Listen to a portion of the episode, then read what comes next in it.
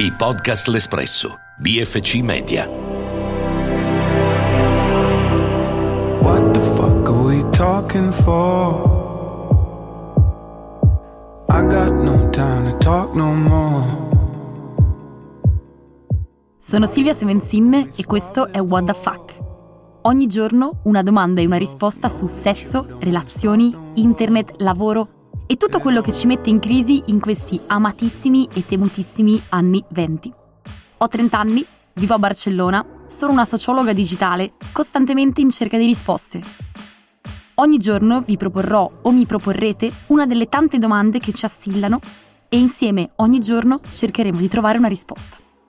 La domanda di oggi è: dating app, sì o no? Ma chissà sarebbe mai aspettata una vita fatta di messaggi non risposti, chat, social network, quella che sparisce, quella che ti richiama, quella che non ti interessa e ti richiama, quella che ti interessa e sparisce da circolazione, quella che ti dice se vediamo e poi non si riusciamo a vedere perché non è interessata. Applicazione di dating che gli scrivi a una e non ti risponde, poi gli scrive un'altra e ti risponde e quando ti ci devi vedere da buca. Ma questo è il mondo che se meritiamo. Ma qualcosa di tangibile c'è sta, quella che ti dice guarda che ti venga a trovare e poi ti viene a trovare. Tu che gli dici a una guarda che ti venga a trovare e poi la vai a trovare. Qua si parla solo di fuffa, si parla solo dei messaggetti, di quella mi piace, io ho scritto, non mi ha risposto, ha visualizzato, basta. Ci abbiamo bisogno di roba toccabile. Ecco, questo è un reel pubblicato dalla pagina Instagram Muri Puliti, Popoli Muti, che è arrivato a oltre un milione di visualizzazioni. Ma è davvero come dice Muri Puliti, cioè ci siamo davvero stufati delle dating app come Tinder, Grindr, Bumble? Vogliamo davvero tornare offline come facevano i boomer per conoscere la nostra anima gemella? I millennial sembrano disamorarsi progressivamente delle dating app. Il pattern di cui si lamentano è ricorrente. Una valanga di match e chat con conversazioni che spesso naufragano o che portano a contenuti indesiderati, a offese razziste, sessiste, a profili fake, oppure farfalle nello stomaco che non sopravvivono al primo incontro dal vivo, o che svaniscono dopo una notte, complice il ghosting. Nel 2019 l'emoji più utilizzata nelle bio di Tinder era il face palm. Avete presente quella faccina che si dà una manata sulla fronte? Ecco, a quanto pare c'è questo senso condiviso di face palming di fronte a ciò che accade nel mondo, dichiarava Tinder nel suo report del 2019. Ma più recentemente c'è stata un'inversione di tendenza. Chissà se c'entrano la pandemia e le sue conseguenze. Sta di fatto che l'emoji dell'anno 2022 su Tinder è stata la P di parcheggio, quel quadratino blu con la P bianca maiuscola che però sta per positività, cioè sono positiva, cerco persone positive, be positive, stay positive. Sembra che la maggior parte delle persone cerchi non tanto una scopata e via, né tantomeno una relazione seria o un parcheggio, quanto piuttosto una situationship, ovvero una relazione senza etichette, senza impegno, che però va a protrarsi anche nel tempo. C'è stato infatti un aumento del 49% nell'utilizzo di questo termine specifico nelle bio dei giovani single. Sembra infatti che si preferiscano queste situationship, cioè sviluppare quindi relazioni senza troppe pressioni e senza etichette. Un'altra cosa che emerge da questo report è anche che si beve di meno. L'alcol infatti sembra non essere più tanto di moda tra i giovanissimi e il 72% dei membri di Tinder non beve o beve solo occasionalmente. Le emojis dei bicchieri di birra e di vino stanno scomparendo dalle bio di Tinder infatti il loro uso è diminuito rispettivamente del 40 e del 25%. E poi, cosa che mi ha fatto volare altissimo, a quanto pare negli States non ci si invita più fuori per una birra, una cena o un caffè, ma impazzano i picnic e il minigolf. 56% in più di inviti per giocare a minigolf, cioè praticamente siamo tornati agli anni 90. In ogni caso, Tinder sembra stare benissimo. Infatti, il trend che sembra inarrestabile da anni è questo. Incontriamo sempre più partner online, tramite app, mentre calano progressivamente sempre di più gli incontri avvenuti tramite famiglia, scuola, lavoro, amici. Insomma, diminuiscono i matrimoni combinati mentre appunto vanno fortissimo le dating app. Ma perché? A quanto pare le app offrono una più ampia scelta e inoltre non tutti hanno voglia di condividere le loro preferenze in termini di appuntamenti amorosi, gusti sessuali con la propria madre, la propria famiglia, i propri amici. E quindi incontrare dei perfetti sconosciuti online è potenzialmente più discreto che dare l'appuntamento all'amico di un amico. Pensate, il 65% dei membri della generazione Z, secondo una ricerca di Google, afferma che le dating app permettono loro di conoscere persone al di fuori del posto dove vivono, quindi al di fuori della propria bolla territoriale. Inoltre, nelle dating app è molto più semplice esprimere la propria diversità.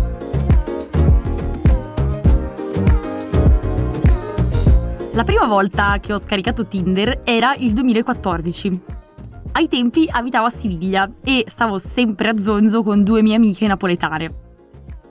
Eravamo tutte e tre single e un giorno, in cui ci bevevamo un aperitivo sulle sponde del Guadalquivir, mi raccontarono di questa nuova app che stava impazzando e che serviva a rimorchiare. La scaricammo insieme e quella stessa sera, poche ore dopo, ci ritrovammo con un gruppo di 10 ragazzi a casa mia a bere birra, ballare e ridere. Quella fu la prima volta che scaricai Tinder. Però non fu certo l'ultima.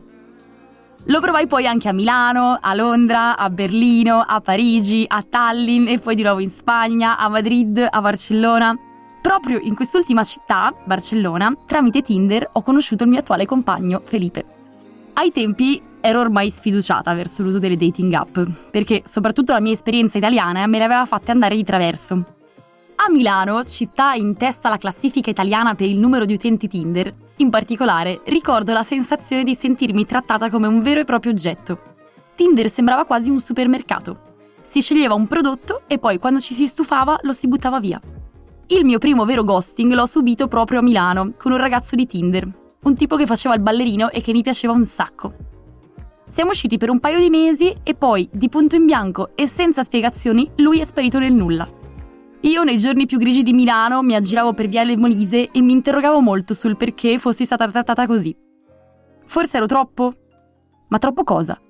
Arrivai anni dopo alla conclusione che forse una ragazza libera su Tinder in Italia era ancora vista come una facile. Una troia, insomma. Una troia che non merita necessariamente né rispetto né alcun tipo di connessione umana. Molto diversa invece è stata la mia esperienza a Barcellona. Proprio come nel 2014 a Siviglia, Tinder in Spagna si usa più semplicemente per conoscere persone senza la pretesa di dover per forza arrivare a scopare, a piacersi o addirittura mettersi insieme, come è successo a me e a Felipe. Ma quanto incidono gli stereotipi di genere sul nostro uso di dating app? E qual è la relazione che arriviamo ad instaurare con queste piattaforme digitali che diventano vere e proprie mediatrici dell'amore e del desiderio? Oggi voglio parlarne con Carolina Bandinelli, ricercatrice docente dell'Università di Warwick, che ha condotto numerosi studi sulla nostra esperienza e relazione intima con le dating app. Carolina, ciao! Qual è la relazione tra desiderio e uso di dating app? Io credo che noi abbiamo una relazione affettiva, emotiva, intima con le piattaforme. L'app costantemente ci seduce, l'app ci chiede di essere vista, di essere toccata, l'app ci incoraggia, ci chiede di mandare dei messaggi, vibra, ci fa vibrare il telefono e noi la tocchiamo e ci sentiamo toccati. In tal modo diventa un oggetto del desiderio. Quello che ehm, ho scritto insomma in più, in più forme, anche con un intento volutamente provocatorio, è che le dating app servono a non incontrarsi. Io credo che attraverso l'uso delle dating apps eh, le persone e il soggetto riesca ad avere un rapporto con il proprio desiderio o appunto con il desiderio di essere desiderato, si potrebbe dire, senza necessariamente dover incontrare l'altro.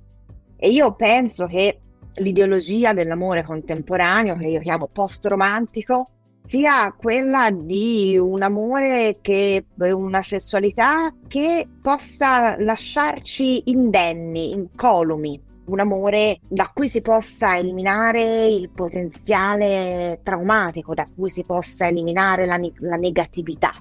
E invece si cerchi l'amore come esperienza di ulteriore affermazione di sé, ottimizzazione di sé. E le dating apps in questo senso appunto eh, permettono di giocare col desiderio senza mettersi in gioco, si potrebbe dire. Fermi, scusate, il gioco di parole. Grazie mille a Carolina Bandinelli. E quindi, per concludere, La domanda del giorno, dating app sì o no? Forse ha una risposta. Non so se siete d'accordo, ma a me la risposta che verrebbe da dare è dipende. Dipende da noi, dipende da quello che cerchiamo e se siamo veramente noi a cercarlo. Dipende se abbiamo desideri narcisistici o se stiamo subendo una pressione sociale che ci spinge inesorabilmente verso l'accoppiamento. L'importante è essere in grado di guardarsi dentro e conoscere un po' meglio quello che desideriamo e quello che vogliamo, prima di lasciarlo in mano a degli algoritmi che decidano per noi. Non mi resta che salutarvi con la canzone che ha fatto rimorchiare di più nel 2022. Heat Waves dei Glass Animals.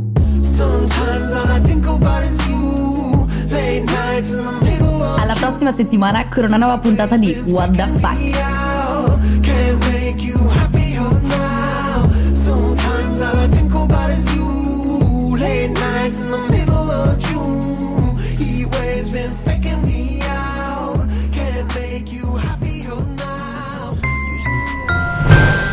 I podcast L'Espresso, BFC Media.